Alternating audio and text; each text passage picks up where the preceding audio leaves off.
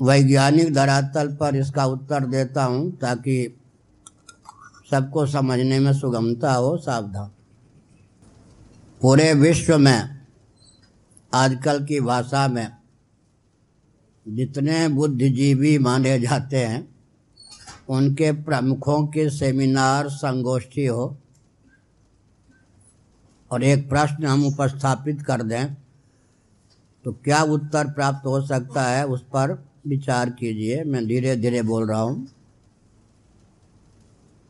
स्थावर जंगम दो प्रकार के प्राणी होते हैं। सुनने में कठिनाई तो नहीं है? सुन रहे ना? स्थावर जंगम दो प्रकार के प्राणी होते हैं। तरुलता, गुल्म इत्यादि जो हैं, उद्भिज,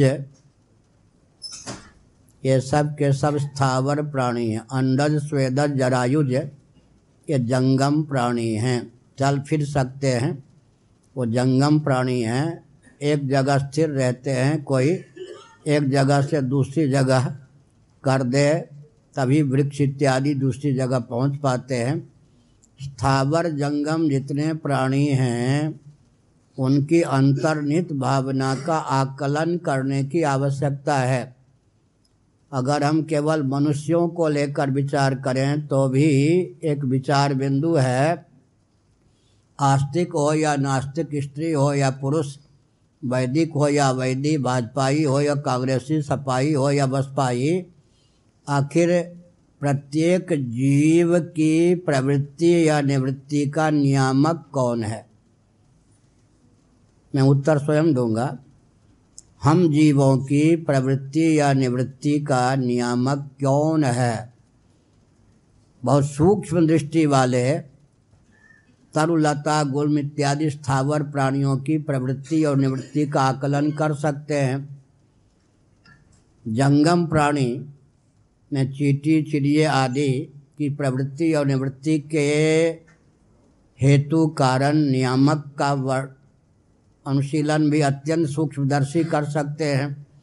लेकिन अपना जीवन 24 घंटे अपने पास है। हमारे जीवन में जो भी प्रवृत्ति या निवृत्ति होती है, उसके मूल में क्या भावना सन्निहित होती है, मूल प्रश्न यह है। पूज्यपाद श्री कृष्ण बोधाश्रम जी महाभाग ज्योतिष पीठ के मान्य जगत गुरु शंकराचार्य एक प्रश्न कर दिया करते थे, उत्तर भी वो स्वयं देते थे। हो सकता है वयोवृद्ध कुछ महान भावों ने दिल्ली में सात नंबर कोठी मेट्रॉफ रोड पर उनका दर्शन भी किया हो। वो कहते थे, क्यों जी, भूखे व्यक्ति की भोजन में प्रीति प्रवृत्ति का नियामक कौन है? भूखा व्यक्ति आखिर भोजन करना क्यों चाहता है? वो हमारी तरह कठिन भाषा नहीं बोलते थे, सरदर्द वाली। बहुत सुगम भाषा बोलते थे। हमारा अभ्यास कल भी मैं विचार कर रहा था तो चौंसठ वर्षों का है इस ढंग से बोलने का। तो उसको अब मैं करूँ तो हानि ही है। चौंसठ वर्षों से इस प्रकार की भाषा बोलने का अभ्यास आज कल से नहीं। तो हमने एक संकेत किया कि वो कहते थे, आखिर भूखा व्यक्ति भोजन क्यों करना चाहता है?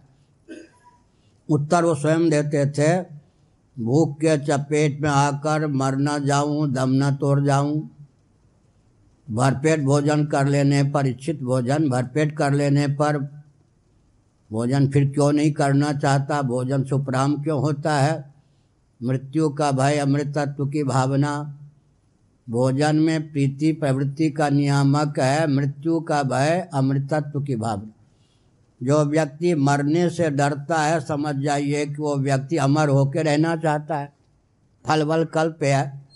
जो व्यक्ति मरने से डरता है समझ लीजिए अमर होकर रहना चाहता है।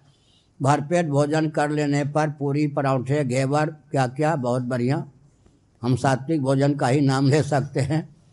जिसको जो भोजन अभिमत है, भरपेट कर लेने के बाद भोजन करने से उपराम क्यों होता है? कहीं चौबे कर्ण न हो जाए। संग्रहणी के चपेट में आकर दम न तोड़ जाऊँ। भोजन में प्रीति प्रवृत्ति। भोजन से निवृत्ति में प्रीति, प्रवृत्ति का नियामक, मृत्यु का भय, अमृतत्व की भावना है। स्पष्ट है ना? हर जीव की अंतर्निहित भावना है, ऐसा जीवन चाहिए जहाँ मौत की छाया भी न पहुँच सके। अमृत स्वरूप होकर, मृत्युंजय होकर, नित्य होकर शेष रह सकूँ, है या नहीं? चाहे अमीवा नामक सूक्ष्म जंतु को भी छेड़े हैं वो भी मृत्यु से बचने का भरसक प्रयास करता है। फांसी की सज़ा जिसको मिलने वाली है, उसने भी कहा, जज साहब, हमको फांसी मत दीजिए, दिल्ली में रहने की अनुमति दे दीजिए, अपने आप दम घुट कर मर जाऊँगा। इसका अर्थ क्या है?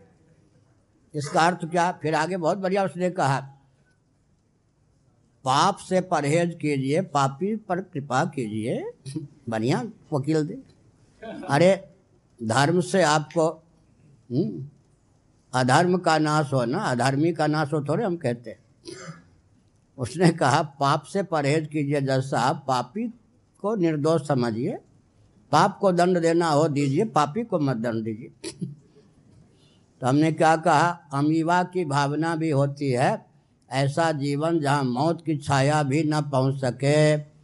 नित्य होकर, अमृता स्वरूप होकर, मृत्युंजय होकर रह सकूँ। समय बचाने के लिए दोहराव मैं प्रश्न करता हूँ। प्राणियों की पहली प्रवृत्ति, निवृत्ति का नियामक क्या हो गया? मृत्यु का भय, अमृतत्व की भावना। दूसरी प्रवृत्ति या निवृत्ति का नियामक कौन है? जड़ता का, अज्ञता का, नासमझी का, मूर्खता का भय, अखंड विज्ञान चिद्रूप से चिद्रूप होकर शेष रहने की भावना। प्राणियों की तीसरी प्रवृत्ति और निवृत्ति का नियामक क्या है? दैहिक, दैविक, भौतिक त्रिविध तापों के चपेट से विनिर्मुक्त आनंद स्वरूप होकर शेष रहने की भावना।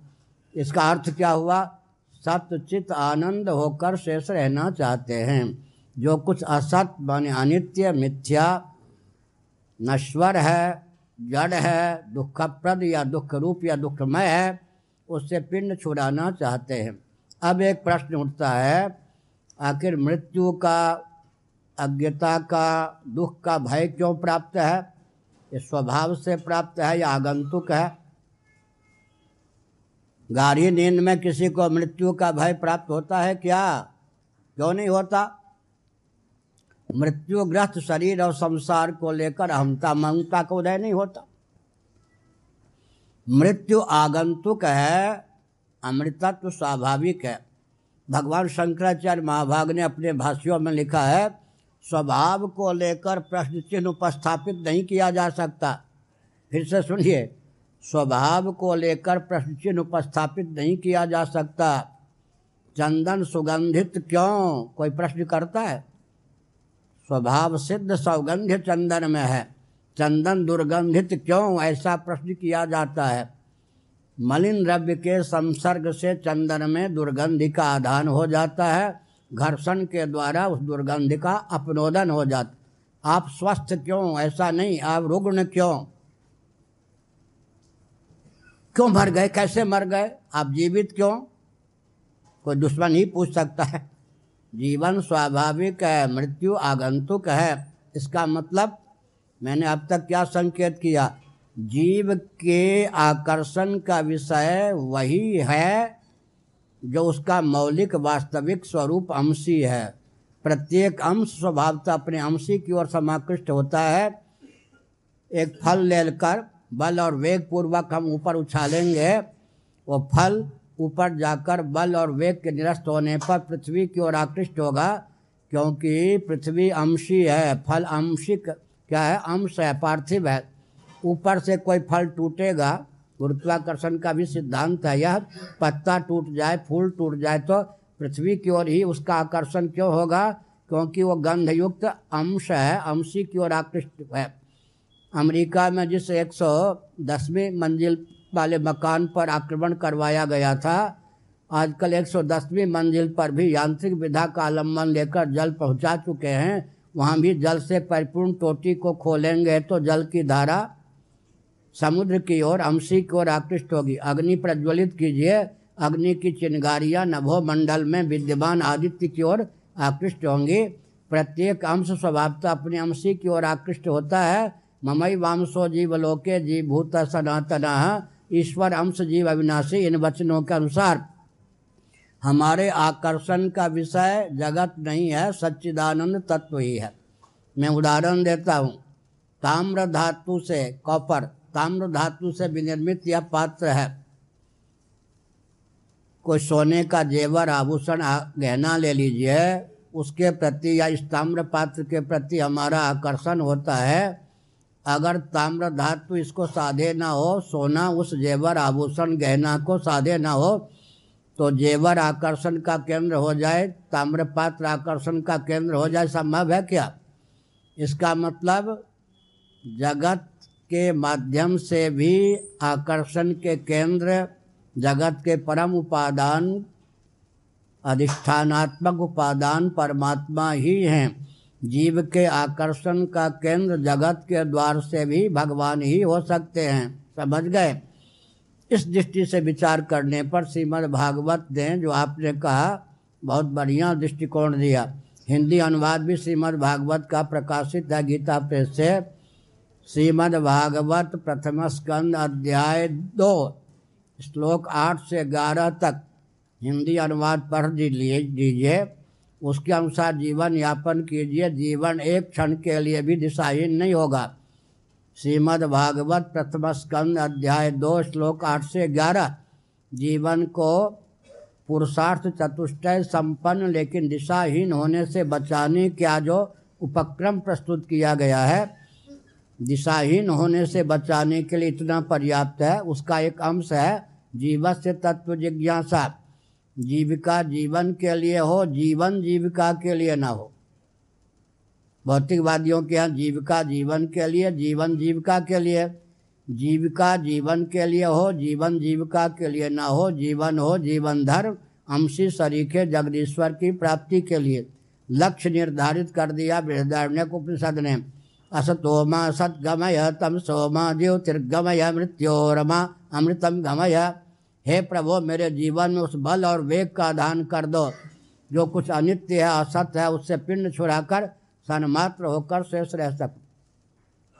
जो कुछ जड़ है, उससे पिंड छुड़ाकर चिन्मात्र होकर रह सकूँ। जो कुछ दुख का है दुख का प्रद है, उससे पिंड छुड़ाकर आनंद मात्र होकर रह सकूँ। प्रत्येक अंश स्वभावता अपने अंशी की ओर आकृष्ट होता है? हमारे आकर्षण के केंद्र सच्चिदानंद स्वरूप भगवान है। एक, इस तथ्य का अनुस्मरण करेंगे। और मैंने जो बताया, जीविका जीवन के लिए है। जीवन जीविका के लिए नहीं है। जीवन जीव के जीवन की सार्थकता, जीवन धन, जगदीश्वर की अभिव्यक्ति या प्राप्ति में है, इसको ध्यान में रखेंगे, जीवन दिशाहीन नहीं होगा और राष्ट्र दिशाहीन कब नहीं होगा? सृष्टि की संरचना का जो प्रयोजन है, उसका ज्ञान अगर प्रधानमंत्री, मुख्यमंत्री आदि को हो तो भव्य शासन तंत्र की स्थापना हो। कुएँ में भाँग पड़ी है, पूरे विश्व में जो दिशाहीनता है, उसका कारण क्या है जी? सृष्टि की संरचना के प्रयोजन का इन भाग्य विधाताओं को ज्ञान ही नहीं। जीवन की दिशाहीनता परिवार की दिशाहीनता समाज की दिशाहीनता प्रांत की दिशाहीनता देश की दिशाहीनता विश्व की दिशाहीनता का कारण क्या है? जीव अपनी प्रवृत्ति निवृत्ति के नियामक को नहीं समझता और सृष्टि की संरचना के प्रयोजन को नहीं समझता। जीवस्य तत्व जिज्ञासा कहकर मैंने बता दिया कि जीवन की सार्थकता किसमें है। जगत की संरचना का प्रयोजन श्रीमद् भागवत दसम स्कंद अध्याय सत्तासी श्लोक दो, वेदस्तुति नामक अध्याय के दूसरे श्लोक में सृष्टि की संरचना के प्रयोजन का वर्णन है। बुद्धिन्द्रिय मन प्राणान जना नाम प्रभु मात्रार्थम च भवार्थम च आत्मने कल्पनाय च। जो जीव महाप्रलय के अव्यवहित पूर्वक क्षण पर्यंत कैवल्य मोक्ष नहीं प्राप्त कर चुके थे, उन जीवों पर अनुग्रह करने की भावना से करुणा वरुणालय सच्चिदानंद स्वरूप सर्वेश्वर ने महासर के प्रारंभ में आकाश, वायु, तेज, जल, पृथ्वी से मंडित सृष्टि की संरचना की और अकृतार्थ जीवों को देहेंद्रीय प्राणांतकरण से युक्त जीवन प्रदान किया। प्रयोजन लिखा है चार। मात्रार्थम च भवार्थम च, आत्मने अकल्पनाय च। अर्थ, धर्म, काम और मोक्ष, पुरुषार्थ संग जो चतुष्टय हैं, उनकी जीवों को समुपलब्धि हो सके। फिर अंत में, धर्म, अर्थ, काम तीनों पुरुषार्थों का उपयोग और विनियोग चरम पुरुषार्थ मोक्ष में हो सके। सृष्टि की संरचना का प्रयोजन और जीवों की प्रवृत्ति निवृत्ति का प्रयोजन एक ही है। भौतिकवादियों के पास कोई ऐसी विधा है कि मृत्यु से सदा के लिए बच सके? है क्या? आयु बढ़ा बढ़ा कर कोई मौत के चपेट से मुक्त हो सकता है? भगवान भी किसी को आयु बढ़ा दें, वो आयु भी कालक्रम से नष्ट। ब्रह्मा जी की आयु तो इकतीस नील, दस खरब, चालीस अरब वर्षों की है। आजकल ब्रह्मा जी आधी आयु व्यतीत कर चुके जो ब्रह्मा जी के पद पर हैं ब्रह्मणोदती पर अर्ध है। इसका मतलब भगवान भी आयु बढ़ा बढ़ा कर किसी को मौत के चपेट से मुक्त नहीं कर सकते। जब तक मैं मृत्युंजय हूँ, मृत्यु का भी दृष्टा हूँ, इस तथ्य का स्वभाव से अमृत स्वरूप हूँ। मृत्युग्रस्त शरीर और संसार में तादात्म्य पत्ति अहमता ममता के कारण ही मुझे मृत्यु का भय प्राप्त है। स्वभाव से मैं जड़ वस्तु का भी दृष्टा हूँ, स्वयं जड़ नहीं हूँ। दुख का भी दृष्टा हूँ, स्वयं दुख रूप नहीं हूँ। इन सब दृष्टियों से जो मैंने कहा जीविका जीवन के लिए है जीवन जीविका के लिए नहीं जीवन है जीवन धन जगदीश्वर की प्राप्ति के लिए इसका स्मरण रखें तो जीवन में ही कृतार्थता का मार्ग प्रशस्त हो सकता है। नारायण।